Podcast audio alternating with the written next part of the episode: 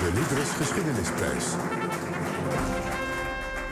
Volgende week is het weer zover. Dan mogen we in OVT de winnaar van de Libris Geschiedenisprijs bekendmaken. En in de aanloop daarnaartoe hebben we de afgelopen weken onze boekrecensenten gevraagd om de genomineerde boeken bij ons vast te bespreken.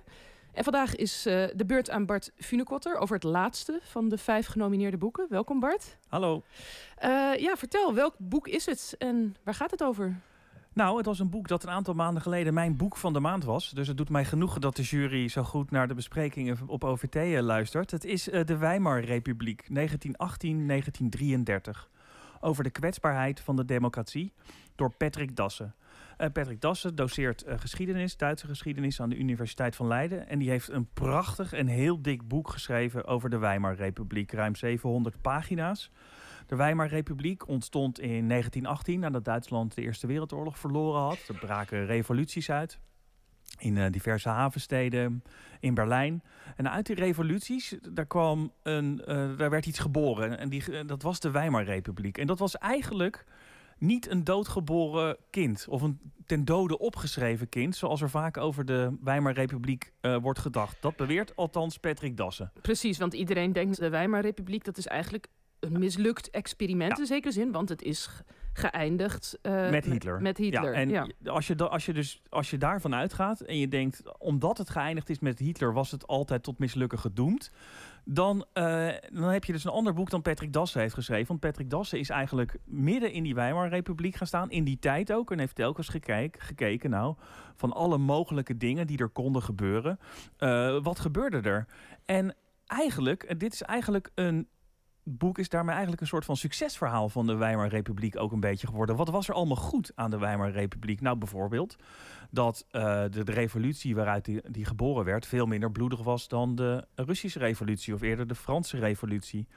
Uh, dat er best wel goed in geslaagd werd om een hongersnood die Duitsland trof na de Eerste Wereldoorlog, om die te verhelpen dat er een, uh, een parlementaire democratie in het leven werd geroepen zonder al te veel uh, pijn en moeite. Natuurlijk uh, waren er gevechten op straat en mensen als Karel Liebknecht en Rosa Luxemburg, de, de communistische de, leiders, die werden, die werden vermoord. Maar er ontstond toch, al, ontstond toch al vrij gauw iets van stabiliteit. Want dat was te denken aan uh, grote politici, zoals de sociaaldemocraat uh, Friedrich Ebert. Hij was de eerste rijkskanselier en later rijkspresident. En later had je ook nog Gustav Stresemann, de minister van Buitenlandse Zaken, die erin slaagde om de Weimarrepubliek, om Duitsland weer in te voegen in het Europese uh, uh, concert der Staten. En ook ervoor te zorgen dat de herstelbetalingen die Duitsland moest doen na de Eerste Wereldoorlog. en die ze hadden opgelegd gekregen bij uh, het verdrag van Versailles. dat dat betalen uh, ietsje rustiger aankon. En dus eigenlijk waren er, was er een aantal goede politici die ervoor zorgden dat die Weimarrepubliek best aardig functioneerde. Ja, maar jij zegt dus eigenlijk: er zijn, hij besteedt aandacht aan onderbelichte kanten van de Weimarrepubliek van hey, die misschien toch best wel wat credits verdienen. Van, er zijn eigenlijk dingen die heel goed gingen. Maar ja, dan, dan blijft natuurlijk de vraag: waarom is het dan fout gegaan? Wat is zijn antwoord daarop? Uh, ja, uh, twee klappen. 1923 de hyperinflatie. De, de, daardoor begon de Weimarrepubliek te wankelen. Maar men kwam daar uh, bovenuit. men kwam er en, en, en, en eigenlijk kan je zeggen dat daarna kwamen de Roaring Twenties, het hoogtepunt van de Weimar-republiek, ook, ook cultureel gezien. Alleen toen volgde de, de crisis van 1929, eh, de, grote knock-out.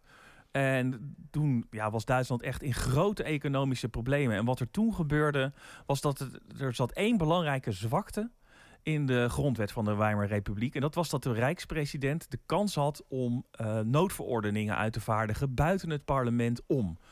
En die president was Paul van Hindenburg. En die begon de ene na de andere conservatieve kanselier uh, te benoemen. En uiteindelijk in zijn laatste gok om politieke stabiliteit te brengen, zoals hij dat zag, hij was een enorme conservatief, werd Adolf Hitler als kanselier benoemd. En Hitler is dus mede, is eigenlijk op zijn troon gezet door de conservatieven, die, eigenlijk, die het eigenlijk toch al niet zo op hadden met de Weimar Republiek. En dus die, die, die ene zwakte in, in, in, die, uh, in die grondwet van de Weimar Republiek heeft ervoor geslaagd dat Hitler de macht kon grijpen en vervolgens met de wet in zijn hand ja. de complete macht naar zich toe kon trekken. En dan toch nog even heel kort. Je zegt de ondertitel is over de kwetsbaarheid van de democratie. Is daar dan nog iets uit te leren voor onze tijden, waarin de democratie ook steeds kwetsbaarder lijkt? Uh, Jazeker, kijk, we leven niet in een tijd uh, waarin de stormtroepen over straat lopen en mensen tot bloedens toe uh, doodslaan. Maar het is wel zo dat de democratie behoeft onderhoud, want er zijn altijd mensen die ook die democratie zelf gebruiken om haar buitenwerking te stellen.